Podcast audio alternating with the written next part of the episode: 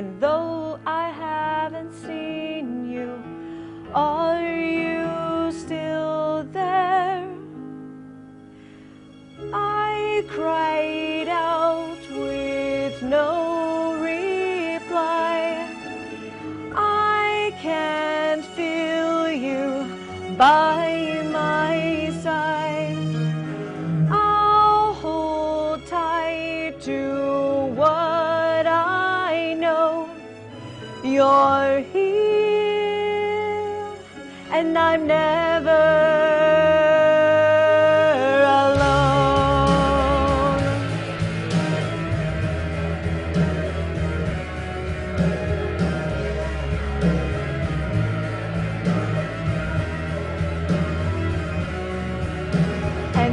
I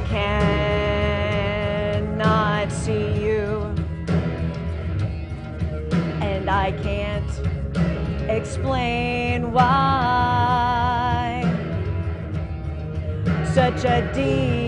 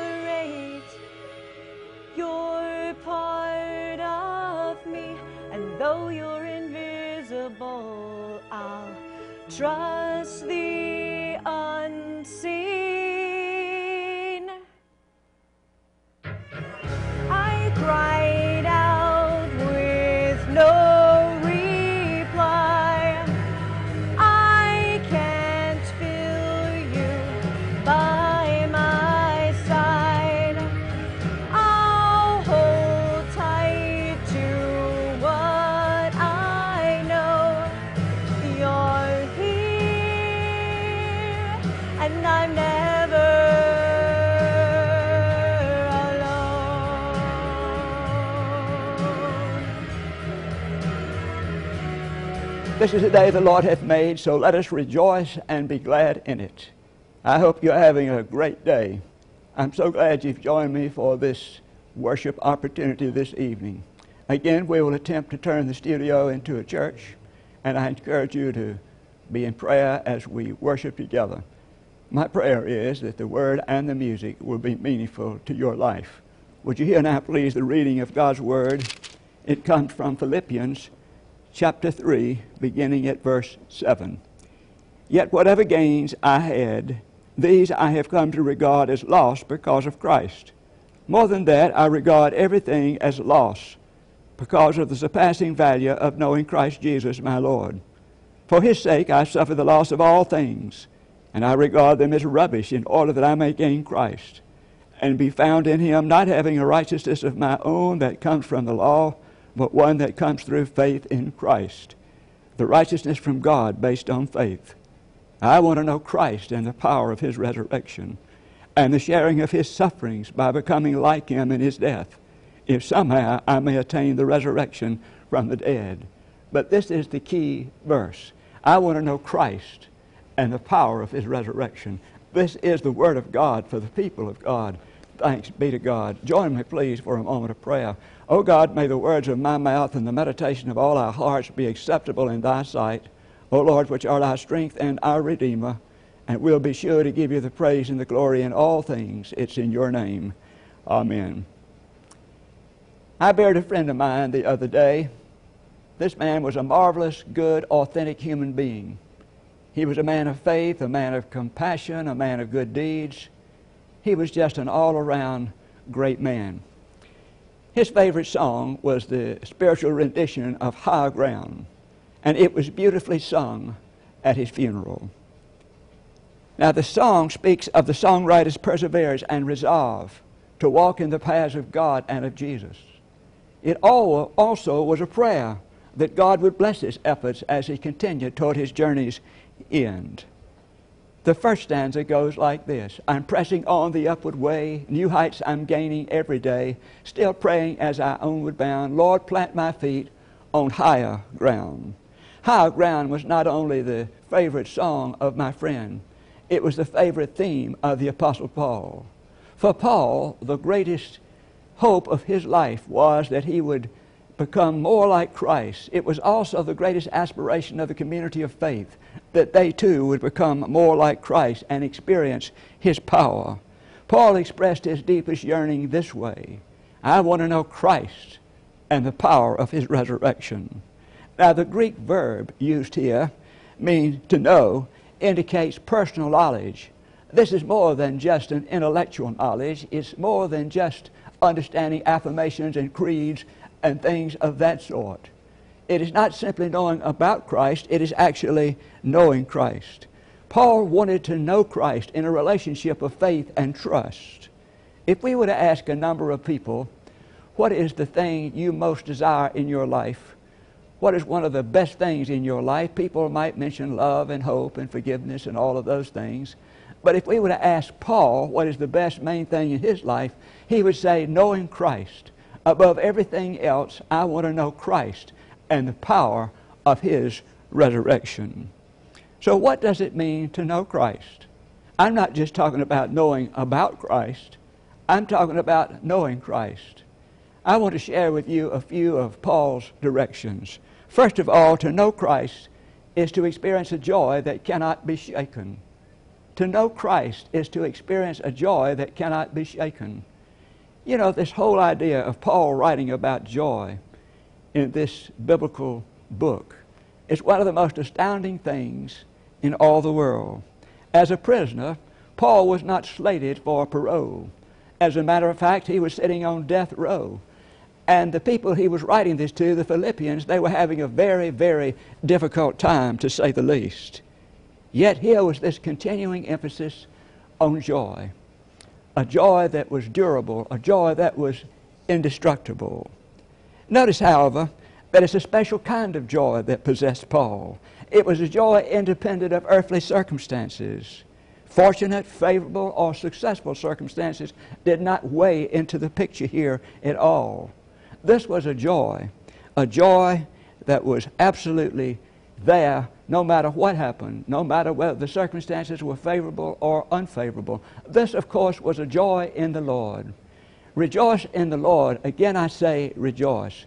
For Paul, knowing Christ was everything he needed as an individual, and it was everything the church needed as a community of faith.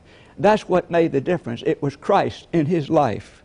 Now, Paul had never known this gallant man of Galilee in the flesh. The Christ Paul knew was the risen Christ, the same Christ that had brought joy to these disciples when they were in mourning, the same Christ that brought inspiration to the people on the Emmaus Road, the same Christ that was in the vision that blinded Paul on the Damascus Road. In other words, he knew the Christ of the resurrection. And that's the Christ that we know. After Jesus Christ, Paul's life changed immensely. He didn't worry about circumstances or anything else. He knew that Christ was with him in all things. Consequently, there was no way he could be dejected in prison or in any other situation because Christ was with him. A minister shared that one morning in winter, he, it was a very drizzly day. He went out to the airport. He was going to preach in a distant city. He went out to the airport and he got aboard this plane And he said for 30 minutes he could feel the plane going up through the clouds. And finally it got over the clouds, and there was the clear sky just as blue as ever in the sunlight.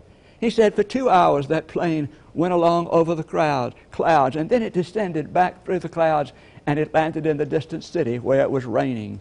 The people that met him said it had been raining for days, and people were beginning to show the stress and strain of all of that rain. Was this the final state of things? Was this how it was all going to end? That minister said, All that day as I moved about in the slush and the mud, I had a feeling that I knew a secret. He said, The clouds are lies, the blue sky is the truth, the sun is still shining.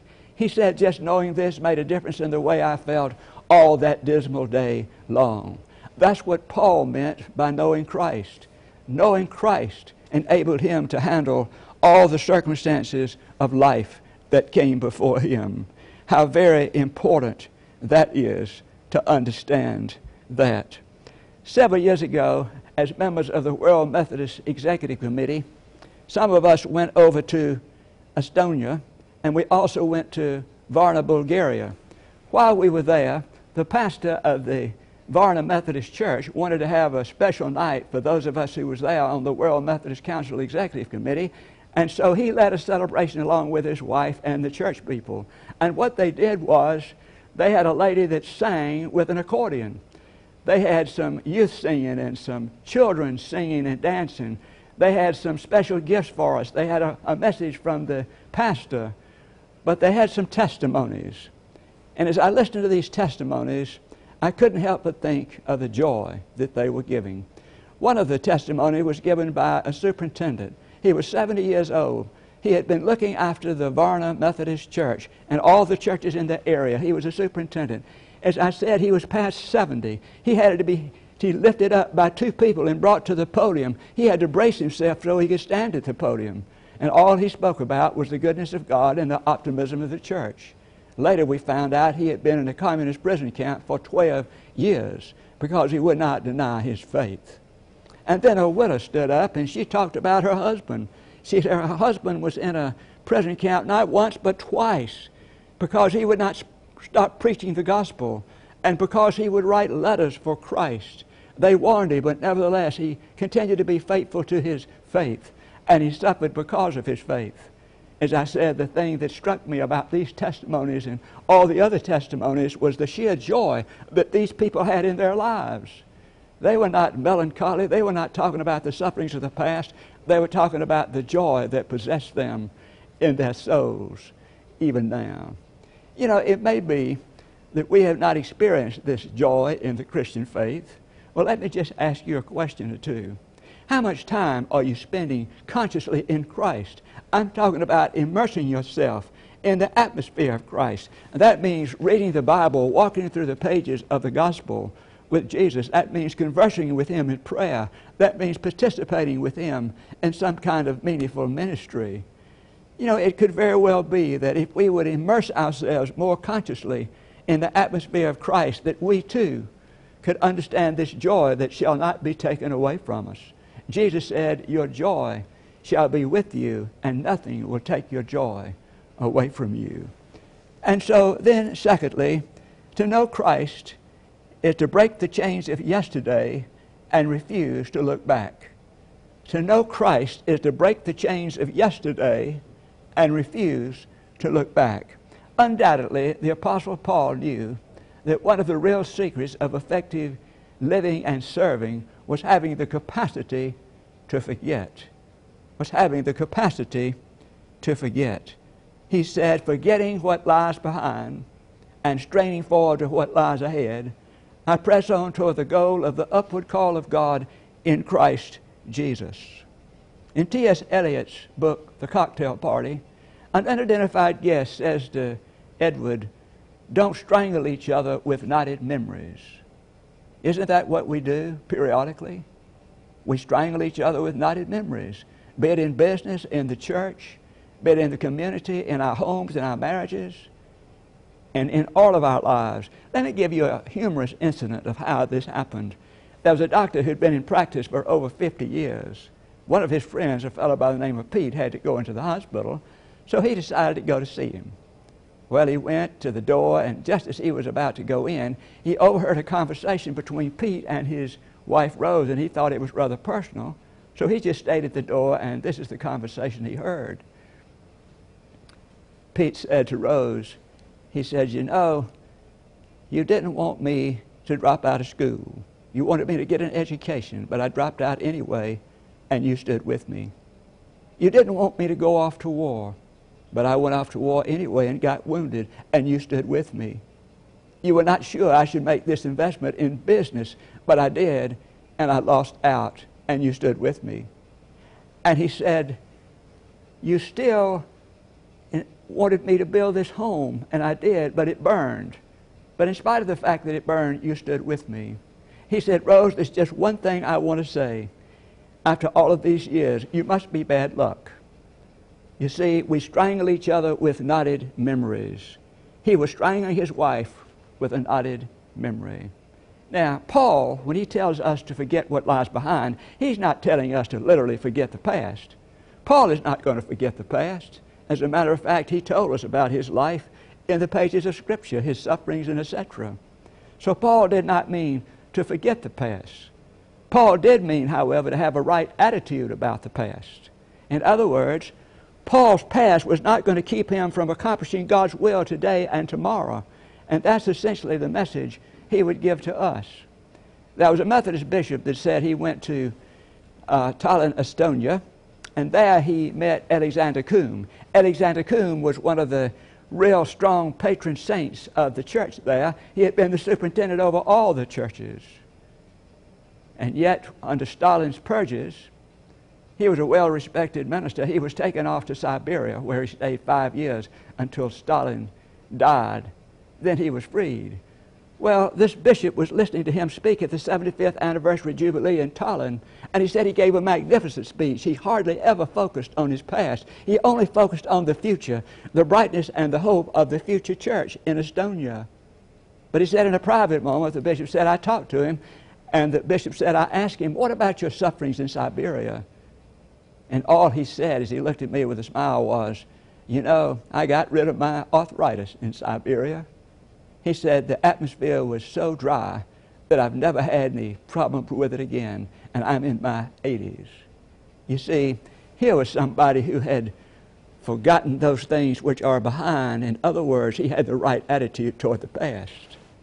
In my early days of ministry, a young couple came in to see me. They were an outstanding couple. They had a beautiful family. But then, as we were sitting there, the man suddenly said, with tears in his eyes, he turned to me and he said, Hal, she loves another woman. Well, before things got better, and then he said she loves another man. Well, before things got better, they got worse. And it turns out that she actually became pregnant by the man. They had a baby. And I thought this was unforgivable in her to do that to that man and his beautiful children. But then it wasn't unforgivable at all. You see what happened? That man took her back. He took her back. He refocused their family life. He did everything he could for all the children, even the one that she had had by another child. He treated them all equally. In other words, they truly forgot those things that were behind. They forgot those things that were behind. And here's a beautiful testimony to the gospel of forgiveness, the profound gospel of forgiveness. So to know Christ is to refuse to look back and to keep on going. And then, thirdly, to know Christ is to move forward with determination. In chapter 3 of Philippians, we read these words straining forward to what lies ahead. I press on toward the goal of the heavenly call of God, which is in Christ Jesus our Lord. Here, Paul is trying to tell us that he's trying to grasp that for which Christ grasped him when he was on the Damascus Road. In other words, he had the feeling that Christ had grasped him for a dream, a purpose, a vision, and he wanted to fulfill that vision that Christ had for him. He knew that if he didn't keep moving forward, he would disappoint Jesus. Let me say this every last one of us is a dream of God. God has a purpose and a plan and a vision for all of us. And if we don't keep on moving forward, we're going to disappoint God and His vision for our lives. Hear me now.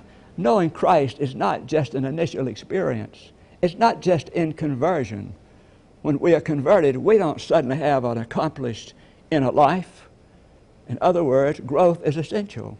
We are to grow in the knowledge and in the grace of our Lord Jesus Christ. Paul began his union with Christ in conversion, but he kept that union going through his devotional life, through his habits of practical Christianity, of being involved in the faith. Now, this is so important for us to realize that we need to grow in our faith. As the late Bishop Edward Tullis put us, he said, Our destination as Christians is not some place. Our destination as Christians, he says, is a new way of looking at life, the Christ way. So, how do we look at Christ in a new way? Let me just mention what John Wesley called the means of grace. First of all, the means of grace for Wesley was the preaching of the Word of God, the preaching of the Bible, and of course that implies worship. But then John Wesley had three things that he really dwelt on as the means of grace. Number one was prayer, both individual and collective. Number two was searching the scriptures, Bible study, and reading the Bible devotionally. Number three was the Lord's Supper. We all know how valuable, how valuable this business of praying is. But for John Wesley, Holy Communion was more important than praying or Bible study or anything else. But then there was another thing that he considered a means of grace, and that was works of mercy. Works of mercy. As I said, John Wesley never let his, his Christianity evolve into a private religion. As far as he was concerned, there was no holiness but social holiness. So we had to be involved in the life of the community. Now, so what does all of this mean in terms of our faith? First of all, in terms of love, forgiveness is not forgive and forget. Forgiveness is remember and forgive. Did you hear that? Forgiveness is not forgive and forget. Forgiveness is remember and forgive. In terms of justice, love guarantees all children a childhood all children a childhood in terms of kindness. It's always what we do to help somebody else. Now, we may not be able to change the world for Christ, but I'll tell you what we can do. The next time we go to the grocery store, we can remember our faith. And when we line up in line with those two or three people around us, we can remember our faith and be kind to those people and speak to them and encourage them. And then, in terms of service, it's just doing whatever it takes to make life better for other people. Gert Behanna, who is the a lady who was a remarkable person. She went through three divorces. She tried to commit suicide. She was an alcoholic. But at the age of 50, she was converted to Christ. After that, she started going around telling people about Jesus. And thousands were converted because of Gert Behanna. Her book was called The Late Liz. Not long before she died, somebody asked Gert, said, Hey, Gert, what you been doing lately? She said, Well, I go into those gas station restrooms and they're so dirty. She said, Sometimes you have to wear a pair of galoshes to get around in them. And one day I said to the Lord, Look how the servant of yours is being treated. And he said to me, Hey, Gert, inasmuch as ye have done it unto one of the least of these, my brethren, ye have done it unto me. And I said, Lord, you mean you use these restrooms too? And I suddenly realized the next person in that restroom was going to be Jesus Christ. And so she said, You better believe it made a difference in what I did. I started pulling those towels out of the box and I cleaned the mirror and I cleaned the sink. And yeah, I cleaned the toilet seat. And then I said, Well, Lord, there it is. I hope you enjoy it. That's what our Lord's kind of positive doing is all about. No trumpets, no fanfare, no publicity, just doing whatever it takes to make life better for the folks coming behind us. Several years ago, as I pastored a particular church, a unique woman joined the church. After church, she told me, she said, You know, I've been coming to this church for years. And when I first came to this church, I came with the arrogant assumption that this church needed me. But she said, after I got here, I came to the conclusion that I needed the church. So do we all. And so do we all need these spiritual disciplines and means of grace in our lives.